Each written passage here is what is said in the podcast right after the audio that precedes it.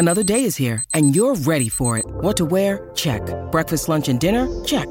Planning for what's next and how to save for it? That's where Bank of America can help. For your financial to-dos, Bank of America has experts ready to help get you closer to your goals.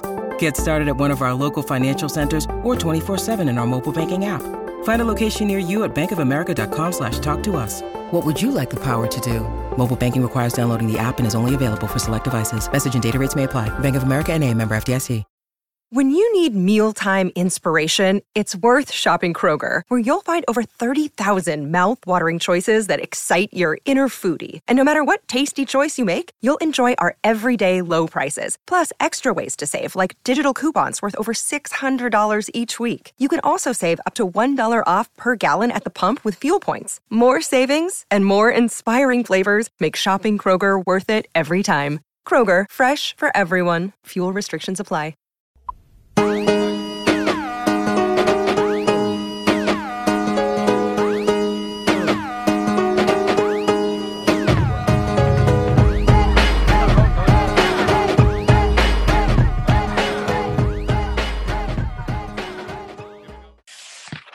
Hello, everyone, and welcome back to the Cop Eye podcast. I'm Mick, and I'm joined as usual by Jay.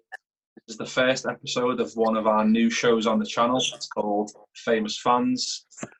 Now, if you're old enough to remember, you obviously remember that 21 Seconds tune back in 2001 by So Solid Crew. Our guest today is a founding member of the band who were pioneers in the UK music scene back in the day and helped create and shape a whole new genre.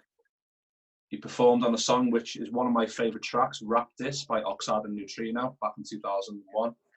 He then went on to run a solo career, he was quite handy on a football pitch himself, and is a huge Liverpool fan. It's, of course, Harvey. Welcome, Harvey, mate. How are you doing? Hi, I'm very well, boys. Yourself? Yeah, good, good. How about you, Jay? Good? Mate, I'm buzzing for this one, bro. Really, really buzzing. Yeah, Ah, it's like that's, the- that, that's, that's good, lads. That's good, man. Hey, listen, you're, you're, you're Liverpool boys, so I owe you loyalty. yeah, we just like to say thanks for coming on, Harvey. Obviously, we appreciate Anytime. you taking the time to come out and speak to us like this, especially on our first first show on one of these. We'll uh, we really appreciate it. So we'll, we'll just crack straight on. Um, how did you become a Liverpool fan? Well, this is what actually gets me quite mad. If I'm sometimes tweeting or, you know, winding up Man United fans or other fans that I have banter with, they're always like, you um, oh, you Cockney Scouser, but no one actually takes time to delve into my past. Now, people don't realise that a lot of my family are from Toxteth. They're from also over the water, Heswall. So I've grown up around it. You know, my, my little cousin played played for Liverpool. My cousin was actually the nephew of David James. People didn't know that. So Oh. I've always had a lot of links um, with Liverpool Football Club as well as being friends um, with the players. It's been ev- ever since I've been born. Is it's all I've ever known. Um, naturally, being a Jamaican boy, um, John Barnes was a massive factor in our in our household. So you know, your dad always used to say to you, um, well, my stepfather always used to say, you know, John Barnes played through racist times. He dealt with a lot of adversity in the times that he played because it wasn't it wasn't multicultural like football is now. So um, yeah, that, that was a big factor too. For having family from Liverpool and Johnny Barnes being a Jamaican. love that, mate. I love that. That's it's like you said, people won't know that, and that's that's brilliant. Love it. Yeah, So I'm not, that. I'm, I'm not an armchair fan. I haven't just come on the glory board. No, no, no, no. I've got Scousers in my family. yeah. I've, I've, I already knew that you were a Liverpool fan, obviously, and I've seen a few pictures recently, and I thought I'd reach out to you. And obviously, you came back to us, which I would obviously hugely appreciated. So thanks very much for that. No worries, bud. Um, we'll, we'll just crack on. Uh, who were your f- favourite players growing up? Well, this is actually quite quite funny. So, considering my music career, I've you know I've I've made songs with Christina Milian. I've toured with Eminem. People always go to me, "Wow, what was it like working with them and meeting them? Was they your favorite people?" And I was like, "No musician is iconic to me more than a Liverpool player." So the player that I idolise, and he's gonna laugh when he sees this because we're because we're, friends, um, was Robbie Fowler. I used to have a Robbie Fowler scrapbook. Love Right. that. Oh, Robbie mate, was- God. Yeah, God, man. Like, you know, great finisher. Um, you know, Liverpool, we've always had great centre forwards, going going back from Rushy, you know, and, and all, all the legends. And yeah, when he when he came along, because he was kind of just a, just a bit older than me, that you know, they was magical days. The fastest hat trick against Arsenal. Um, just his impact, just a natural born finisher, man. Yeah. You know what I Oh, mean? and he's a, incredible.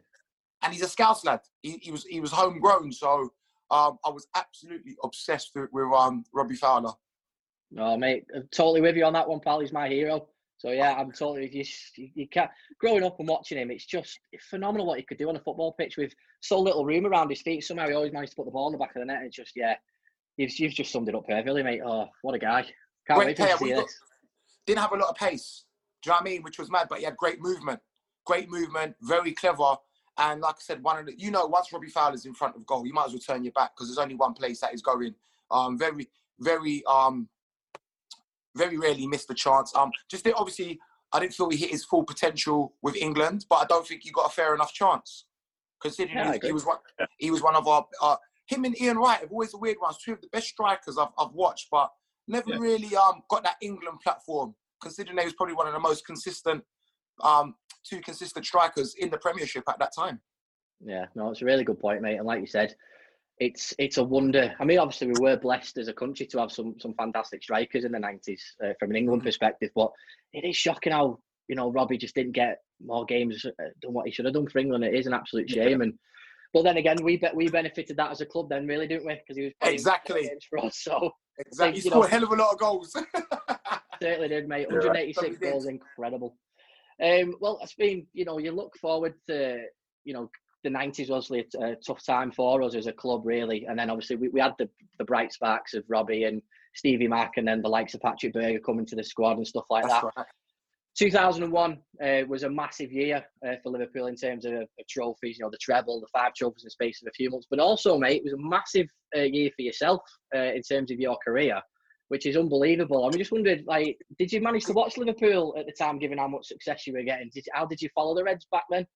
Well, if you spoke to any of the boys, obviously the internet wasn't as easy to access football around them times. But um, if you spoke to any of the boys, they'd be like trying to find Harvey in an arena. He's probably um trying to find out the football football results in the catering room.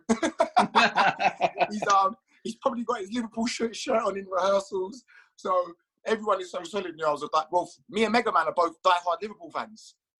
So Superb. Superb. there was always a way. There's no way when it got to three o'clock clock on a Saturday or seven forty-five in the midweek, I'm not knowing what's going on at Anfield Yeah. or away from Anfield. It, Liverpool's my life. It makes my it makes my it makes my world tick.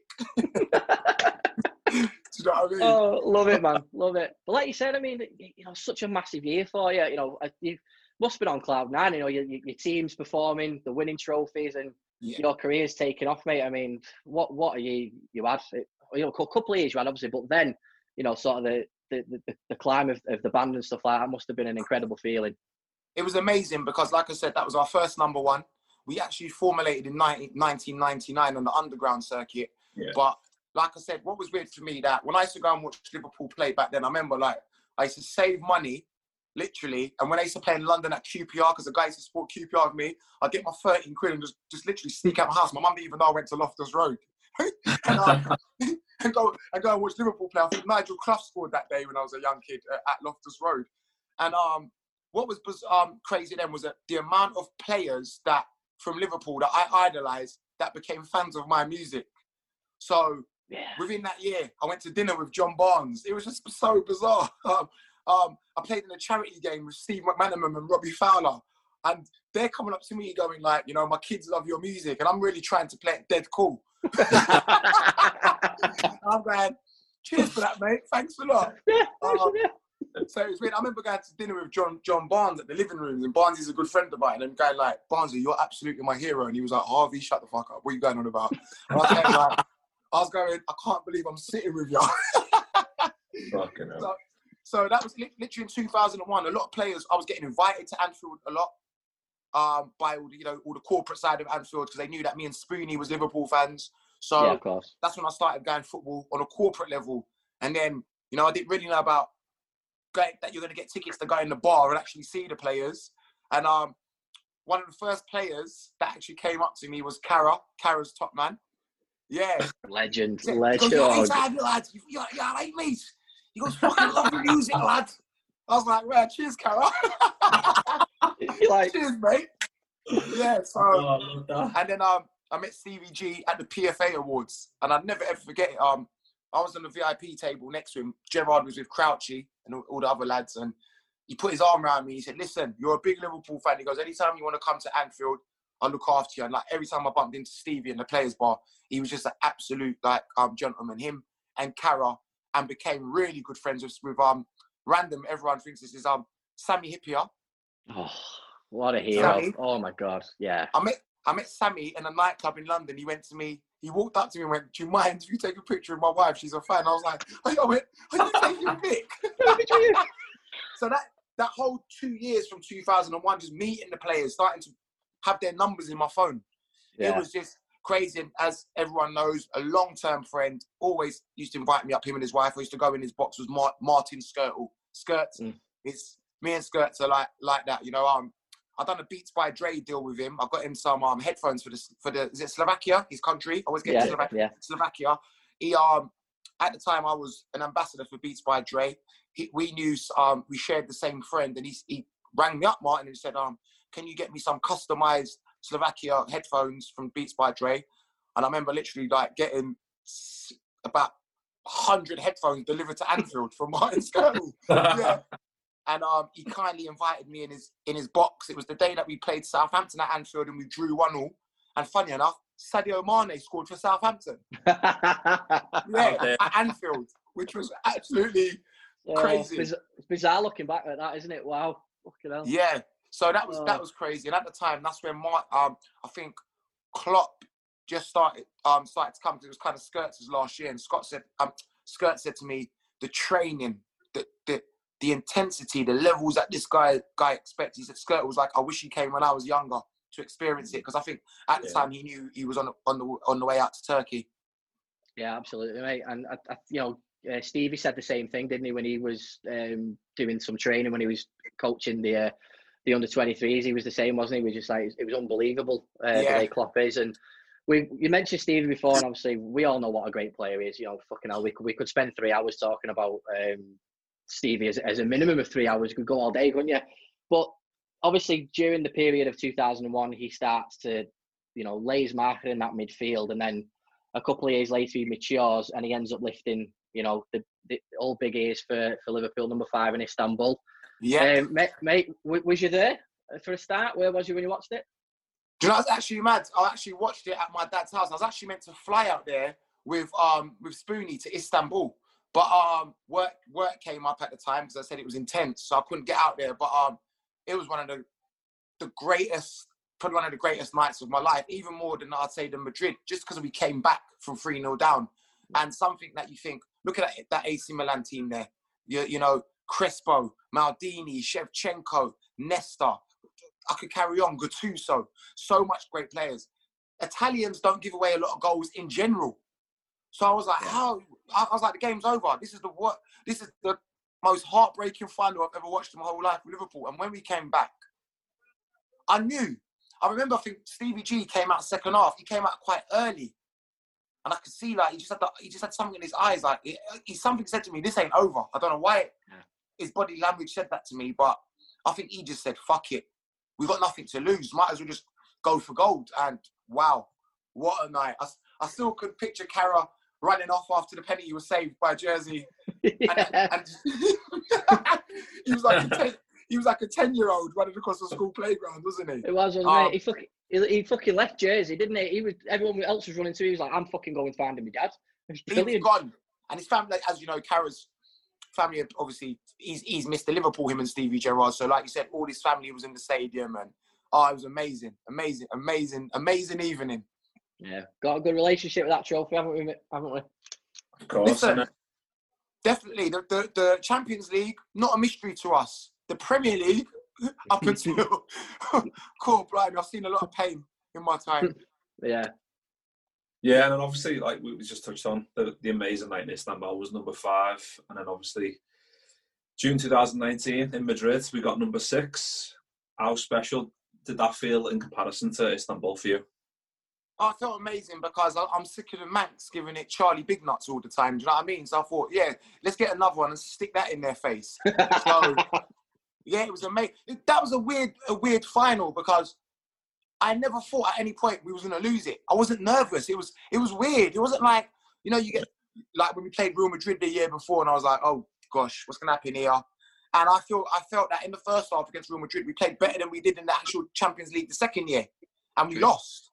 I didn't, I didn't, we didn't play that great in the final, but um, I just thought we just got too much for them as a squad. Um, I, I thought they can't handle our pressing, and I thought I felt that Tottenham freezed Yeah. that day, and yeah, I was. It was a weird one. I knew he was going to win it. I just knew. I yeah, I just knew Tottenham didn't have the minerals. I, I just Yeah. knew. It's true. I Like, we won it in the semi, didn't we? The semi final, we we won it, didn't we? That's when we really, uh, you know, we, and we technically didn't lift the trophy that day, but that's when you felt, yeah, we've got this now. The Barca, Barca uh, semi-final, unreal. The Real Madrid loss, obviously, like we you just touched on there, Harvey was absolutely it was devastating. But I think that gave us the platform for the year after to then go. We cannot fucking lose this one. There's no there's no chance we're going to lose this one. And as much as a, probably one of the worst finals you can ever watch, 90 minutes wise in terms of action, there was nothing nothing happened apart from Alisson making loads of saves. Literally. Getting a penalty early on and like kind of sitting on it until Enrique gets a, a goal towards the end. There wasn't much in it, was there? It was such a buzz. Like I said, it was a bizarre final. It wasn't. It ain't- definitely going to go down as one of the greatest finals in history. I'll tell you that much. But um, it, it was just yeah, it was just a weird one. But I just, as the game kept going on, I thought we could be out here all day. Tottenham are not going to turn us over. And uh, but luckily, Alisson, you know, he was sharp. That's what you pay that money for. When you pay that type of money for a goalkeeper, um, you, when he, you know, when you call upon him, you expect him to be on point. And as as we know, Tottenham got a great front line. I think that's the second, probably the second best front three in the um in the Premier League, apart from us. Especially when Gareth Bale's going to be ticking this year, they're going to be an absolute problem. So um to keep Son, Kane, and the, you know the, the middle, which was powerful at the time, Dele Alli playing off Kane and whatnot was it, yeah, it was a big thing. A good good thing we stayed on point. And I, like I said, I knew I knew we was going to win it. Tottenham, they just was too nervous. They they, they haven't been there before. We've we've been in that high pressure many times. And Liverpool, we never do things easy, do we? we love That's a good point, mate. we love a comeback. So I'm used to having bad nerves with Liverpool. I've got no nails because of Liverpool. So That's Yeah. why I'm fucking bald. and you're not wrong, all of us. I've just had a hair transplant, mate, so I'm not far behind you. Give us the number. Let I will let do, me know what mate. it is. Just pass the number on. I will do.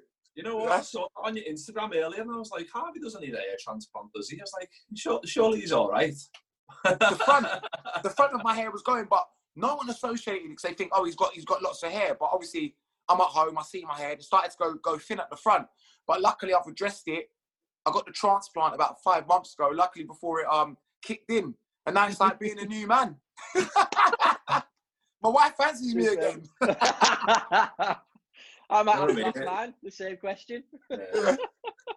That's a brave man to admit that. Do you know what I mean? Like it's uh, it's a, it's a bit more it's a bit bit of a taboo subject, and obviously Wayne Rooney went through it, and it was kind of like at the time it was like, what the fuck's Rooney doing? Getting his hair sorted, and then you can see it now. I think Shaqiri was going bald, and now he's come back with a full mop. But and Mane, if you notice, I said the other day, I clocked it. I said Mane's had a transplant because I can see it. I can see the front of his hairline. I can see the hair growing back. But one of my one of my mates who's very connected in the transplant world went, "Yeah, Mane's he's definitely had one, Mane." So I was going, I was going, Sadio's gonna look, Sadio's gonna look 19 in about two months. Brilliant. fucking hell. Oh, mate, I- I'm getting that number. I'm fucking getting that Mate, listen, off you get it half price if you come through me too. So I look after you. Get that affiliate link going. You're Absolutely. not wrong. Brilliant. Fucking Yeah, obviously then Harvey, we'll, we'll, we'll fast forward a year later, and we finally ended the 30-year wait. We had to go through a pandemic. We got that sexy trophy that Jay's got in his studio there, and we li- we lifted the elusive 19th title as a Liverpool fan. As a Liverpool fan, how did it feel going through all that and watching Henderson lift that trophy? How did it feel? it felt unbelievable. And naturally, when you know coronavirus hit us, I said, "Why does this have to, have, have to happen the year that we're 25 points clear, and now we've got our 100 days of football?" And even with Gospel Truth, within that 100 days, I said they're going to void the league. They're going to void it. And I, I, I said, I'm going to wake up one morning, I'm going to see Sky Sports breaking news, and I said, "There's no way they can do this after the football that we played that season." unbelievable. Minus losing, you know, a couple of games, you know, we was absolutely unreal. And it was just so I can't, I can't believe it's happened. In, it happened in the year that we won it. But when they restarted the Premier League, I was absolutely buzzing, and I feel for the boys because I feel for the boys and I feel for the city because, as you know, Liverpool fan, Liverpool's a hard-working, honest town. Do you know what I mean? And they deserved that madness. They deserve to celebrate with the players. They deserve to be in the stadium. And I think that's the only thing that's really hurt is the fact that you know about ten of us was planning to come up for the last game, and you know just go on the piss in Liverpool and just be on the streets with the fans and just enjoy it. So that's the only thing that's a bit of a downer that we had to sit in our houses. I had to sit in my houses, you know, with with ten Peronis and get drunk by myself. but um, it was amazing. It's amazing, and we and we've done it. And, it and let me tell you something right now. We're a problem again this year. We're a problem. Yeah. 100%, yeah, I think, mate. I think, like you said, it's it, last year. It was it was a case of us just being far too good at every aspect of the game for anyone else to even deal with. And I think I looked at earlier today. I looked at the predictions of some of the pundits for this year, and it made me absolutely laugh because it's like City have lost five two to Leicester last week. That's right.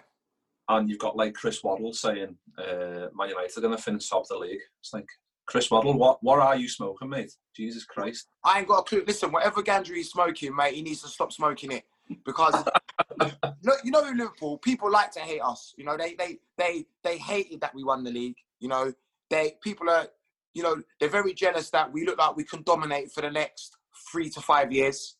You know, um, and they know that with Klopp's philosophy, the whole way he he creates a team. It ain't just about one player. And I didn't panic. You know, everyone was going. He hasn't signed no players. He hasn't done this. And Chelsea were very active in the market. You know, spent a lot of money. City is a no-brainer because they, you know, they got stupid funds. So we knew that City was going to buy.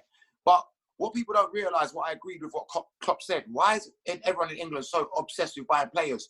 Do you not yeah. understand that if you work with the same squad, adding just a few additions here and there, they understand each other inside out. They know every move. They know who's going to make that run. They know each other. They've played with each other, these boys, now for nearly three years, solidly. So that is the difference. Look at Chelsea.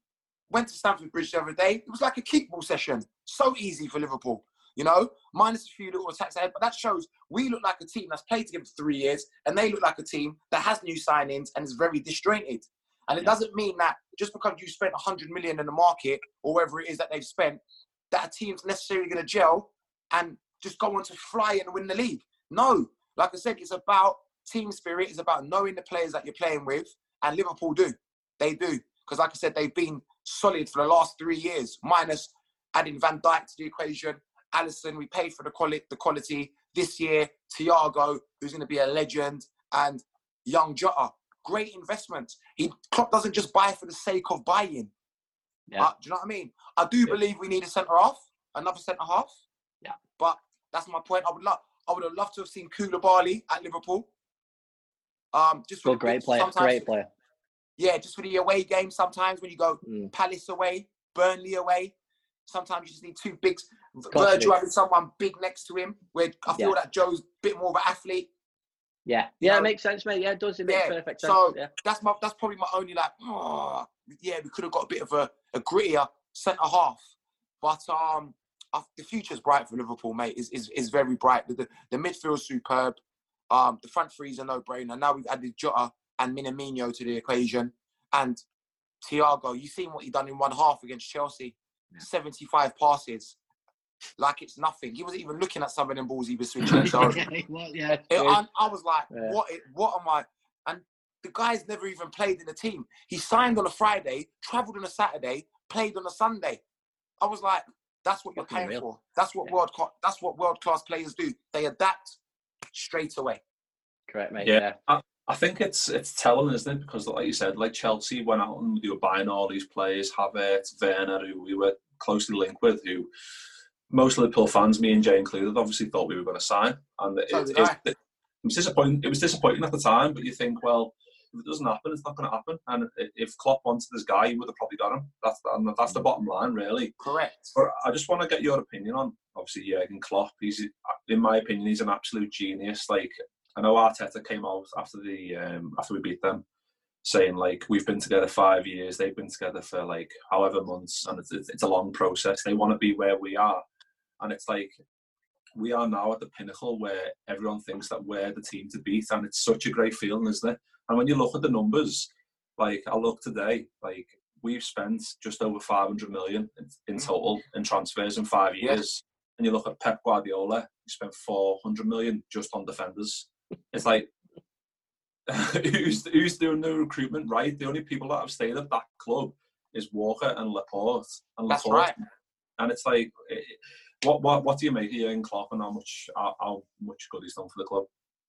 The guy's a genius, and I was a big fan of him when he was at Borussia Dortmund because that Borussia Dortmund team that he had, wow, what a team! And I remember watching them, I was like, this team plays with so much intensity. Um, when they attack, they attack with purpose, and I, I noticed that every player in their team at the time, they were just athletes, and he demanded so much, literally from from this team. And at the time, like I said, Borussia Dortmund were hitting heights that they shouldn't really be hitting because Bayern Munich, as we know, dominated German football. Um, so when I when Klopp came about, I knew about him from German football. I knew he was a genius. But when he actually got to Liverpool, the way he man manages the players, the the spirit, the togetherness he's brought back to Liverpool, um, the way he carries himself, um, how loyal he is to his players, and also he doesn't take shit of his own players. It's his way or the highway. Yeah. Um, but I just think he's a great. Anyone could be a manager and have all these great resources of great finances and a great chairman. But at the same time, you still have to know how to manage your players and get the best out of them. And I've never ever looked at a Liverpool player in the last three years and gone, he looks really unhappy at Liverpool. He looks really, really sad. And that's honest because problems do happen on the training park. Not everyone's going to like a manager. But just the way he treats the players and the way you can see by the way they hug him, they they play for him. The day Liverpool's players stop playing for Jurgen Klopp is the day he's got to leave because every every player plays plays for plays for Klopp. And not just the world class players. He's turned players with great potential into now world class players. Andy Robertson, Trent. You Like we now have the two best fullbacks in the world. Unbelievable. So he's got an eye for a player. I also like the way that he doesn't rush players when he signs them to play straight away. He lets because he knows that they've got to get used to the intensity that we play with. They've got to get used to the formation. If you look at Jota on Monday, you can see he was lost in, in moments, just trying to find where he's meant to play along the front three. And you can see that that's going to come with time. Great player, Jota, but he's got to learn that system. It's not an easy system to play. And like I said, unless you're an athlete or you can close down, you don't fit fit, fit in Klopp's plans. you're out of there. Sure. So it's, it's, um, the, the guy's a genius. The guy's an absolute genius. He's my hero. In Klopp, we trust. Yeah, and I couldn't say any better, honestly. Should we stand it there? Don't fucking try and top that, Mick. Don't even try and top that. Move on to the next um, question. yeah. No, for me, like you touched on there, Harvey, there's so many players he's turned to absolute dynamite. And even for me, like the Sadio Mane, we signed him for 34 million. If you if you type in Sadio Mane signed to Liverpool on Twitter and you find the, the actual tweet that Sky Sports tweeted, Sadio Mane signed for Liverpool, it's a load of comments going, who's this guy? He's wasting money. He's not going to be any good. He's a overhyped Henrikh Mkhitaryan. And it's like, you look back now, now, like six, four years on, and it's like, he's probably one of the best players in the world. And that is down to Jurgen Klopp and the way he manages players. And he, he just, he knows how to get the best out of them. And I, I just want to give him a hug. I honestly just want to give him a hug. Literally. the guy's a genius. Sadio and I find that quite um funny that that fan said that because I remember watching him at Salzburg. I remember they always produce good players. Very, they always produce good good African players too. And then at Southampton, he always gave us problems when we played against him. Always. They destroyed us one time at St. Mary's. He, and he just absolutely took the mick out of us. So for me to find that, I thought when we signed him, I said, number one, like I said, it's a bargain. That's what I thought. And it's a no-brainer. The guy's rapid as they come, the quickest feet you've ever seen. He attacks with purpose. He's strong. He's fearless. So I think that at the time he wasn't such a big name in world football, and I think that's where Liverpool fans panicked. Oh, who is yeah. he? Like I said, he's come from Southampton, and that was the year of flop transfers. Like you said, Mkhitaryan, going to Man United. I can't remember if Sanchez signed that year to Arsenal, but all these players didn't hit their potential at these clubs. So naturally, that was probably a chain of events going, oh gosh, what have we signed now? Do you know what I mean? You, just for example, we haven't signed Pedro, who was hot at the time. Just for example. And then, but I knew, I remember when he scored in the first game of pre-season. I think we played Tranmere or someone in pre-season. I can't remember who it was. And I said, Yeah. and Liverpool fans was like, wow, how sharp is this guy? And the rest is history. Especially in particular last year, everyone was on to Mo from the season that he had before. So a lot of Yeah. people was onto him. Fullbacks were closing him down early, getting under his skin. Who if I'm turned up in all the big moments? I'd say last year, Gini and. Mane. Yeah. Two, two, they took responsibility and they said, you know what? We're going to take charge now. We're going to take responsibility of Liverpool on our shoulders. And they certainly did. They did, mate.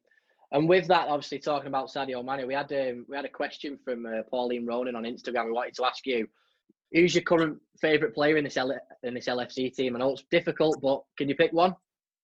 Are you ready for this? And I'm gonna I'm gonna be I'm gonna say this because I have to be biased to the position that I played in when I was a pro. Andy Robertson. Yeah, you're left footed as well, mate.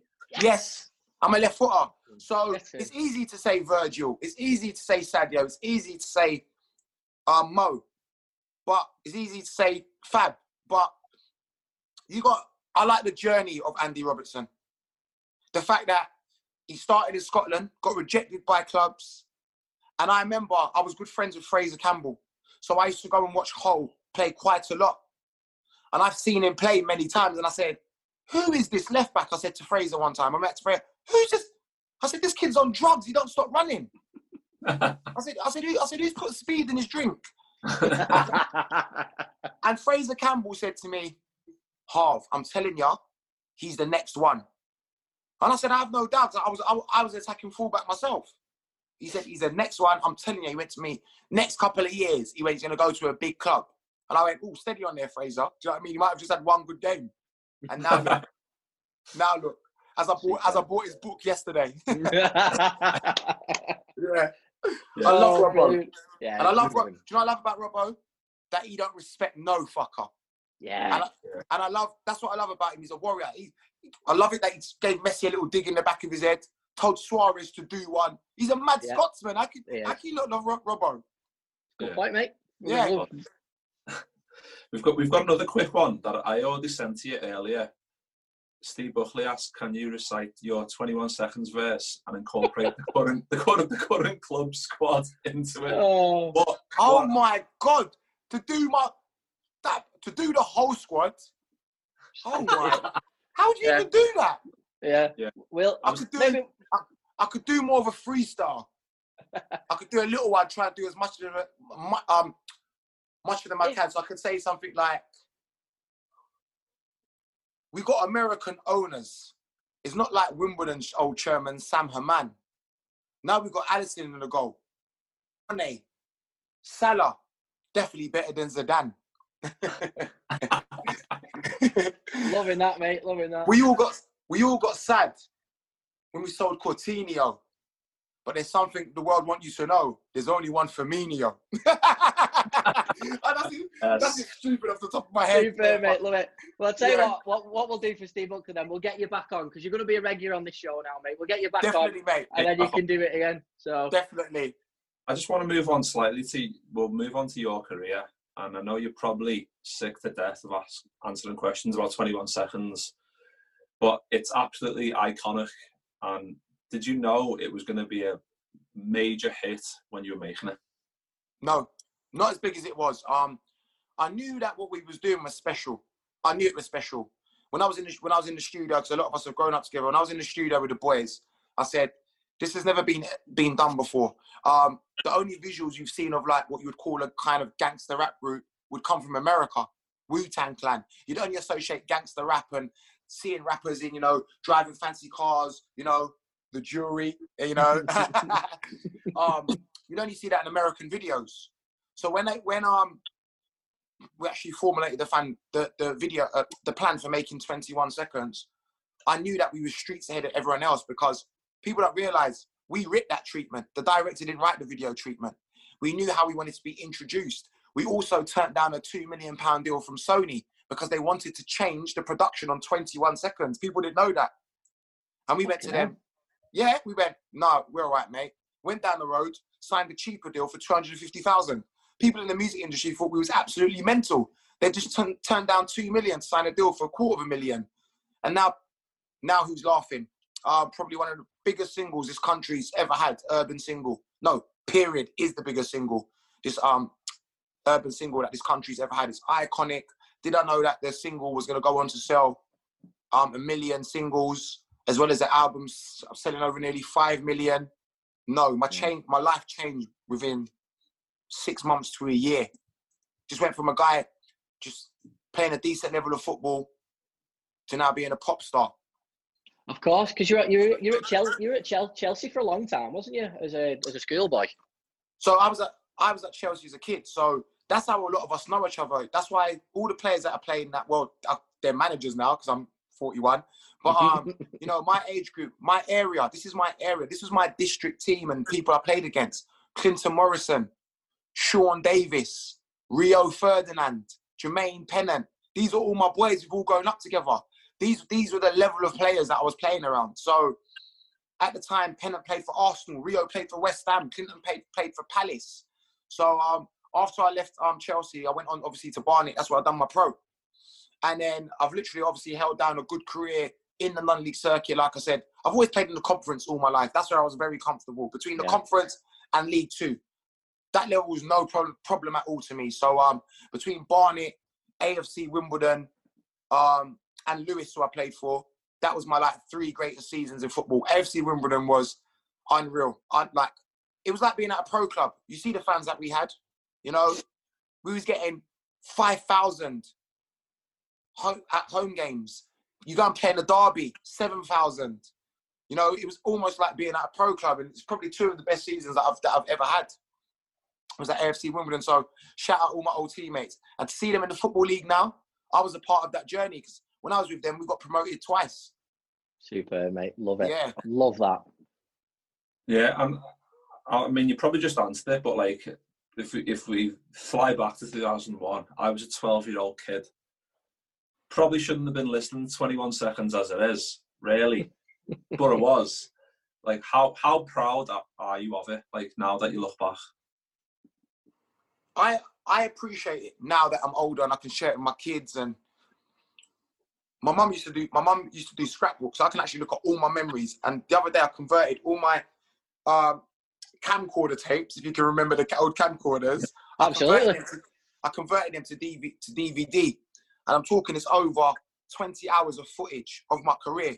And it was so emotional watching it with my wife going, oh my gosh, I almost forget I've done so much. Yeah. I, like it, I think, wow, and this these it's just a memory. They're just memories now. It was unbelievable. I, I but like I said, when I was in the moment at the time, I didn't appreciate it because, as you know, there was so much drama. There was the price of success. You know, a lot of us went through different situations. You know, I, I had a big story which was national news. Uh, some of the boys went jail. You know, there was so much negativity. It was a bit like this, you know, the the straight out of Compton NWA story Yeah. you know? And there's just so much going on. So because there was so much, if I try, you're probably watching it and going, wow, these boys are great, but I'll probably associate them days as some of the most stressful times of my life. And Yeah. now that I'm older, now I sit back and I think, wow, what an opportunity that that God gave me. The second Yeah. best thing from not being a professional footballer anymore, being a being a being a star in music. so yeah. I did Uh, I didn't do then- too bad. It didn't, mate. And then you fucking sat down having a beer with fucking Carra and Gerrard and Martin Skrtel and Johnny Barnes. Live my dream. Live my dream. So, like, it was um, to see all them players come up to me and know me. That was like, what is going on? Did, did these guys not realize I had them all in my panini book? They're all gonna laugh when they see this. yeah, They're all gonna piss themselves laughing, especially Barnes, especially especially if Barnesy's watching. Yeah, because I, I interviewed Barnesy for my podcast about three months ago during quarantine. And um, oh, me and him, we, we always rip the shit out of each other. Barnesy's all like, Harvey, you keep calling me old and uncle. He goes, You're nearly as old as me. I went, Are you? Barnesy, are you sure? You're about 69. And I'm not talking about the sexual position.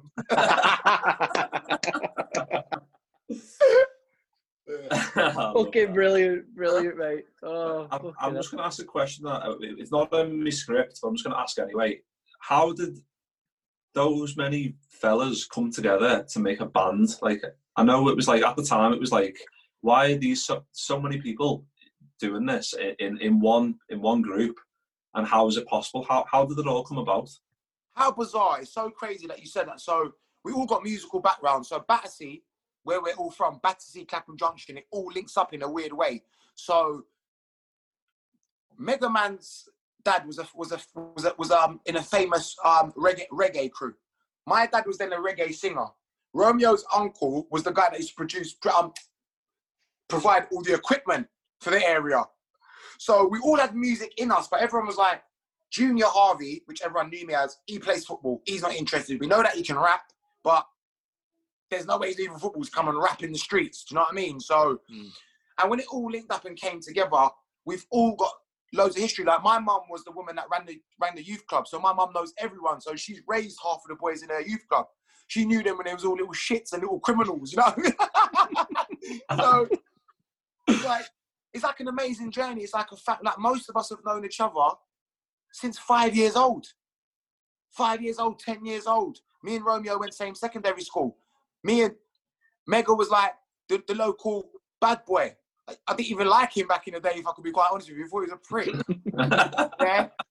And now I turn around and I go, it's my brother. Like I love him. Do you know what I mean? I'd do anything yeah. for him. It's, it's so bizarre. Like we always laugh. But um it was just organic. It was it was God's plan. It was it was the plan that He had written for all of us, a plan that we didn't have a clue about. So, yeah. what was clever about the actual record deal? The record deal was actually Megaman's deal. And what he said to the label, he said to the label, "I don't want to come out as a solo artist. Like he goes, I've got nine other people that are stars, and I need everyone to look at these people in one go." So can you imagine our manager Albert Samuels, Jewish guy, like lovely guy, going, he, he's behind. He was the manager of Atomic Kitten and Boyzone. So can you imagine him going now? How the fuck are you gonna fit nine people on one song? are you all right in three and a half minutes? And then you're saying that you got you want to introduce nine people as stars to the general public. Yeah. I don't know how you're gonna do that. Megan said to him, "Hold tight, don't worry about it." Next time I get a phone call. I'm playing for Aldershot at the time. I got sent on loan to Aldershot. I'm on the way back from training. Mega, Megaman rings me. Harvey, can you come to EMI Studios in the West End? I said, mate, it's 11 o'clock at night. He said, didn't know, I didn't know that's normal in music now, starting studio that time. Yeah, true. So he went, yeah, we're there till three o'clock in the morning. All right, no problem. Went in there, I literally ripped my verse in the studio. At the time, Romeo was in the studio, Ashley Walters, obviously you know too. And I started rapping my lyric, and one of the boys had a stopwatch and they've gone stop when I've gone when I'm on a high, when I'm on a low, and I went. So I started arguing with one of the boys. Well, that doesn't make sense because that doesn't sound like my lyrics meant to end. It feels like there's meant to be more. But they made me stop on 21 seconds. And it was like, that's it, that's perfect, that's perfect. No, it's not fucking perfect. It sounds like it's an uneven bar. You know, you know how music's written. Yeah, yeah. They said, Meg's like, trust me, hard. Well done, you can go home. Okay.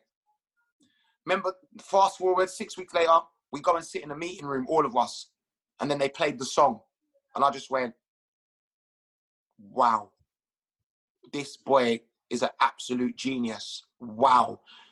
Nine members, 21 seconds. You can now get us on a four-minute edit, which is which is what you need for your song to legally be played on radio. Mm. And as soon as that record came out, that's when all the record labels. It was a bit like England selection. All the record labels going, whoa, Harvey, I'll take him. Oh, I'll take Romeo. Oh, I'll take Lisa Maffia. I'll take Ashley yeah. Walters.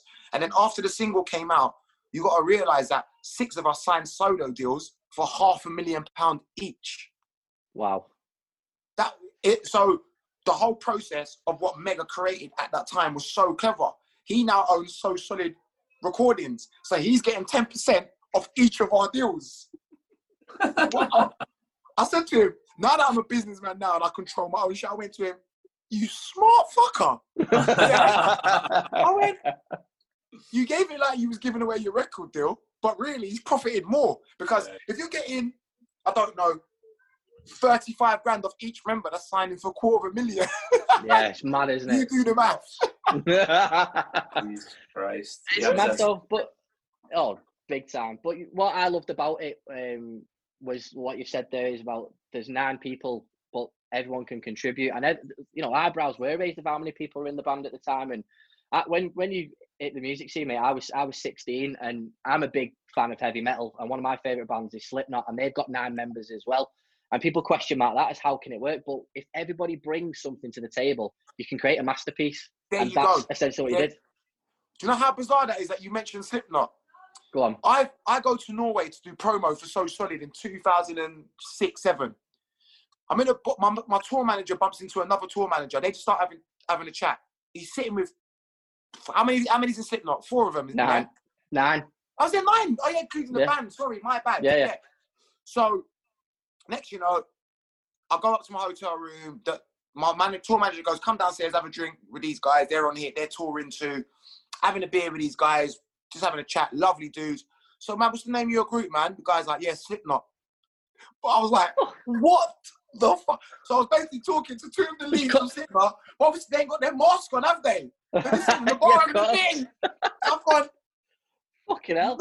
I met them in Norway. How weird is all, all the groups that you mentioned? Yeah, that's mad. Yeah, they want to be fair. You're probably talking to Corey Taylor. So he's a Uh, fucking mate, leg, like legend, and that was my bizarre, my bizarre memory of them. Crazy. So, Avi, we just want to get your your thoughts on who your favourite rap grime artist is these days. I mean, there's loads out there. There's Dave, there's Stormzy, there's Wretch 32, there's Ghetts, and obviously there's JME and Skepta, who I don't know you've worked with. Who would you say is your number one in terms of who's producing the ah, best quality? Man, this is so tough because Re- and Stormzy are like literally like brothers to me. I love obviously Stormzy. I've got to be biased to because Stormzy comes from my area and he went to school with my brother. So, and he's like, I love that kid. I'm so proud of him. I, I'm gonna say Stormzy just because of current times, but I wouldn't put Ghetts and Skepta in that because they're still kind of now old school. They're kind of a bit older. You could put them in the same genre as them artists, but I believe that Skepta's and Ghetts and Wretches are pioneers for the Daves, the Stormzys, Yeah. and the AJ Tracey's and all the new kids. But Yeah. I get the genre why you put them together. So 'cause I'm gonna do with current times. Yeah, I've got to do with my, my bro man, Stormzy man, Big Mike. Big Mike. yeah, I, I, could, I could have said a load more, but I just wanted to keep it nice and concise. Yeah, like you, you pick the elites. There's no point in naming championship ones, is there? You got to name the Premier League. yeah, Well- I don't, I don't, I don't really mess with championship artists when you come from the Premier League. Yeah, Well, it was my list. I would have threw Devlin in there and all kinds of other see. Deb's a big one to miss out though. Debs, if you're watching this, mate, it wasn't my fault. It was this fella right here. they all follow me. They're all my mates. He's on, he's on my favourites, but I left him out because I thought he might not. Be he may not make your top five. But there we go. Debs is sick though. He's sick. Wicked artist. Great guy. Uh, yeah, so we'll, we'll crack on, uh, and we obviously. I've, I've seen a lot about your upcoming charity match that you've set up that'll benefit a lot of charities and organisations. Harvey's All Stars versus Mar- Marlon Harewood's All Stars. And I've seen, is it true Wes Brown and Anton Ferdinand already confirmed?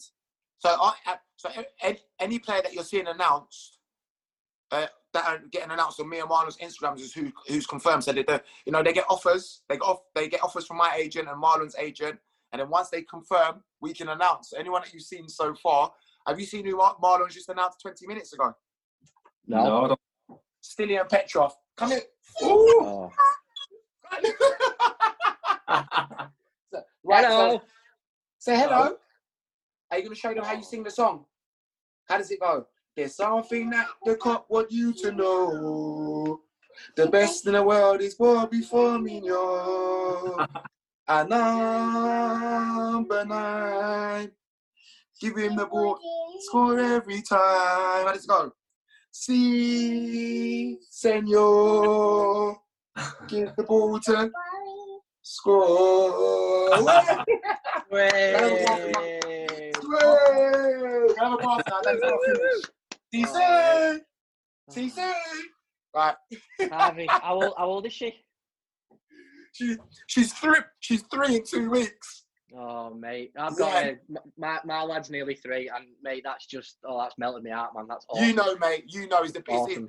it's the best feeling. You know how your kids can make you feel. Do you know what I mean? Yeah. And they've all got their Liverpool kits, man. And then my son's got his Liverpool baby girl because my son's one one and four months. You know, so yeah, it's, it's a big part. It's weird because my missus is from Wolves, Right. so but we don't mind. Um, she supports Wolves, obviously, but I don't mind Wolves. I don't mind, and I, I like that she Great club. supports a, a homegrown team. She's not a glory hunter. Do you know what I Mm. mean? So so she doesn't get she does get a bit pissed off because she's outnumbered with red in the house. Like there's a Liver- Liverpool scarf in my son's cot. Do you know what I mean? Like it's, it's Love it, man. everywhere. Love it. It's everywhere. Yeah. But it's nice though having that connection with your kids, is it? Because obviously it, it's you know when you put them in the first Liverpool kit and you have that photograph and moments like that you can share with your daughter is just it's incredible, mate. And I, I just love that. Thanks for sharing that with us, man. It Oh, brilliant. anytime, anytime, mate. And she, mate, she she's built for TV. she comes she comes to photo shoots with, she came to a photo shoot with me in um December just gone. I fought MMA. And she came to a photo shoot with me. She was literally there just on the camera, like doing the poses. And I was like, "Wait, wait," my miss had to drag her off the set. Said, Unbelievable. He said, How old? He said, mate, she's two years old. She she does not, as you can see, she doesn't lack confidence. no, absolutely not, mate. Get her on the get her on the pitch for your uh, your charity, mate. For that, You're not wrong, charity mate. football. You're not wrong. Yeah, be good. That. but um, obviously, we want to make sure that we we help promote it, mate, and all that sort of stuff. I mean, you know, it's it's a great cause, but you know, do you want to tell us a bit about the game, about where it's being held, and and, and all that sort of stuff? Of course, yep. So the game's being held up at Dorking Wanderers Football Club. Um, a host of ex-legends that everyone would know from when we when we when we was youngsters coming to grace us that day. Um, the charities are Feed the Homeless, Dom's Food Mission. So, um, you know, just trying to give back in these in such cold times that we're living in right now.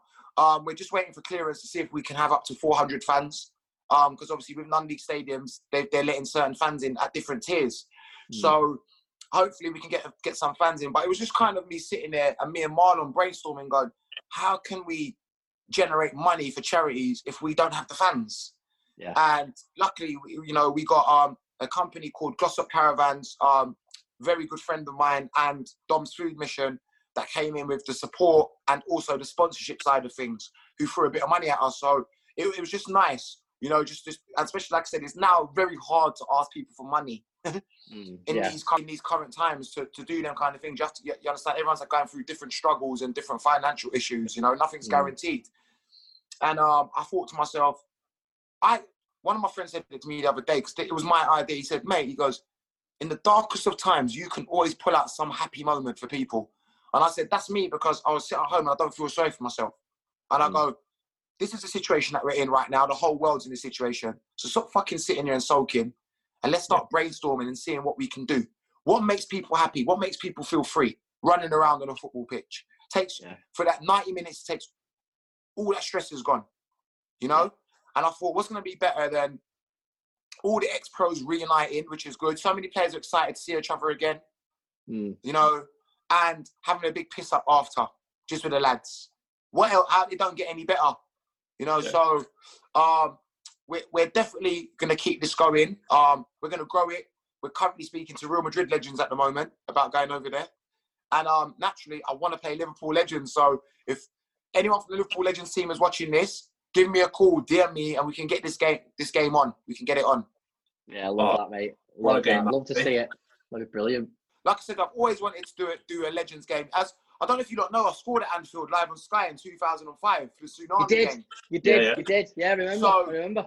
that was the greatest moment of my life. Do you know? I dreamed that night. I, was- I was in the bar, and um, a couple of the boys went out in Liverpool, and I went, and a couple of the players too was asking me to come out, and I was like, ex ex players, and I was like, I'm not going out, mate. I said, I'm playing at Anfield, and me and my cousin stayed in the bar, and I had literally had two Guinnesses, and I went, I went to bed, and I dreamt about this moment. And one thing I said in the back of my head, I remember at, when we got to the game, Harry Redknapp said to me, Harvey, you still play, you're fit, and these guys are scared of you. He went, and I went, and then he went, I said, who's scared of me? And he went, Alan Hansen. I said, Alan Hansen. he goes, so I went, he goes, they're all legends, but they can't run no more. You know what I mean? Yeah. And I remember, I think Alan Hansen and Bruce Grobbelaar like having banter with me, and Alan Hansen was talking to me on like on the halfway line. going, "You better slow down, you. I've heard about you." and I remember literally, I literally remember it. Jason McAteer, another good friend of mine, took a bad touch on on the halfway line, um, and that's very unlike Jason McAteer to take a bad Yeah. touch. Yeah, he took a bad touch. I took it off him, and as I've toe poked it off him, I'm facing the Kop in. And I remember Alan Hansen come towards me, absolutely shitting himself because he knows how rapid I am. Yeah, and I've literally just gone boom around him. He's, and when I've looked like this, it's 40,000 people live on Sky One at Anfield. I've looked around like this and I've gone, oh fuck, I'm clean through. and then Brucey boy, the ledge Grobbelaar, has actually started doing the legs to me as I'm clean through. And I'm going, it was so surreal. It was actually That's like I was having a I was having a dream Yeah. in my bed. Yeah. And um and I remember it. I hit it and I knew I hit it well. And I, and I remember Brucey going like this. And he didn't move. And he's went in the bottom corner. And I was like, literally, that night I was in a hotel in Liverpool. We, we had a big piss up. And I remember at two o'clock in the morning with Ian Rush, Jan Molby, standing on the table, drunk, singing all Liverpool songs, going, what the hell is going on here? like two of my Oh. two of my heroes, and I was in my room at night time ordering some room service, pissed out my face, and um, when I the the room service guy got to my room, and I said to him, I said, "How much, mate?" As I was stumbling out the door, I said, "How much?" And he went to me, "When you score at Anfield, mate, you don't pay for nothing. Have a good day, Harvey," and walked off. I went, Oh, so I went, "Is this what Stevie Gerrard gets every week? The freedom of the sea. wow, they they treated me like Stevie G for one night.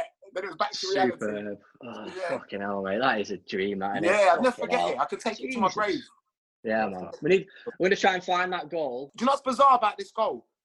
I've got the videotape somewhere buried, I, and I've been trying to find it, and it's weird. It's, you can find any game that was Yeah. on Sky. I just can't find these archives.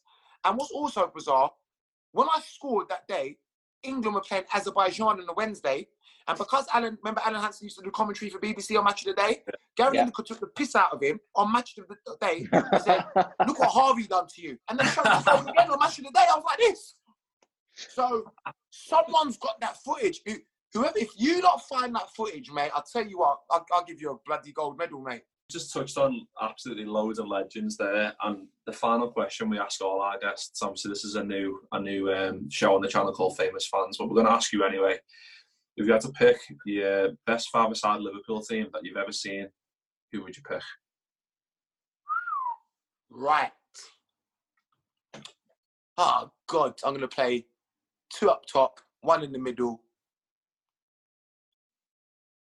Oh, this is tough. I've got, it's only five. All right, Stevie in centre midfield. Yeah. Fernando up front, El Nino up front, legend. Um, I, I, I would have said Suarez at one point, but I did like the way he went on it when he played against Barcelona for us. I thought he didn't even act like he loved the club. You know what I mean? I was like, you Mm. bastard. So I'm going to say El Nino up front, Torres, Gerrard, and Jan Molby. Because Jan was a ledge, and people don't realise one of the best ball players, but the young kids wouldn't get it. They wouldn't get it. And at the back, Virgil and Alan Hansen. In goal, Brucey boy, Grobbelaar. Superb, I got mate. it. Love that. Love I that. got. I could say Jerzy, but Bruce was a legend, man. Yeah. Yeah. Yeah, so I kept it very old school, with a bit of Gerrard and Torres from, from modern times. But you gotta give the oh, you gotta give the players before way before them players the respect they deserved because they were championship winning players, some of them players. And obviously I love Virgil, man. Virgil's just the Mr. Cool. Yeah. Oh, mate. It's changed everything, hasn't he? Go on, Mr. what Rolls were you gonna say? Royce. I, I think Virgil could have played in any era, couldn't he, and done well. That's the that, that's the thing. Yeah. But um, if you if you compare that to some of the other ones we've had, Jay, like we've had Erik Meijer with like a Ronaldo up front, who he's played Yeah. with, Bolo Zenden, who's played with pretty much everyone. It seems like Literally. that Yeah. is that, that that is up there. So It's a, it's, it's a tough one to beat that, but um, you know, surprising, mate. No Robbie Fowler in that five-a-side team. Do you know what? It's a weird one because obviously Robbie's Robbie's the god, but El Nino had such an impact on me, man. Torres. I don't know. It was like I was obsessed with him anyway when he played for Atletico Madrid, Yeah. and I always call him a Spanish Scouser because he loved Liverpool. Yeah. I don't know. Till this day, I always go, I always go, what the hell made you go to Chelsea? Did your agent, was your agent, I don't know, was your agent, I don't know, having an affair with Abramovich? What made you go there? You know, like, I don't, it was bizarre because if he stayed there for his whole duration until he got old, he would have been a, he would have been a king. He was adored. Yeah. So that's the kind of thing. But I loved him. What a finisher he was, man. I just, I just loved, I loved him. Wasn't I- it? It's a I top think- side team. I think it's starting to now hit home when players are leaving. Like you said, Harvey, the Torreses, the Coutinho's, who think they're leaving for bet the green. The grass is always greener, and they're starting to realise it's not always fucking greener. You, you love the, when you come to this club and you give your all and you do the business. You are loved more than any other club that you will go to in the world, and I think it's starting to re, starting to realise now that if I've been asked a few times what happens if Sadio Mane leaves, what happens if Mo Salah leaves, what happens if Firmino leaves. It's like, well, I think they know now.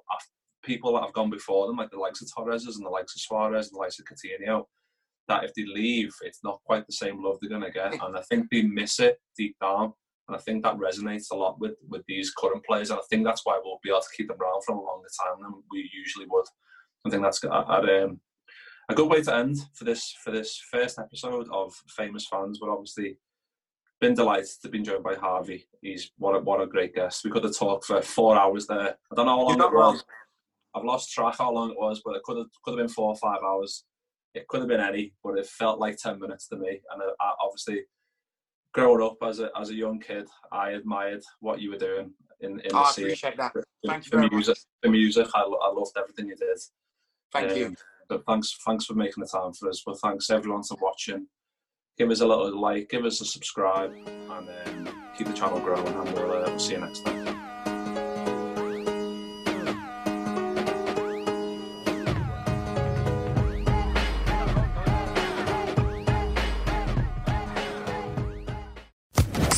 Social Podcast Network.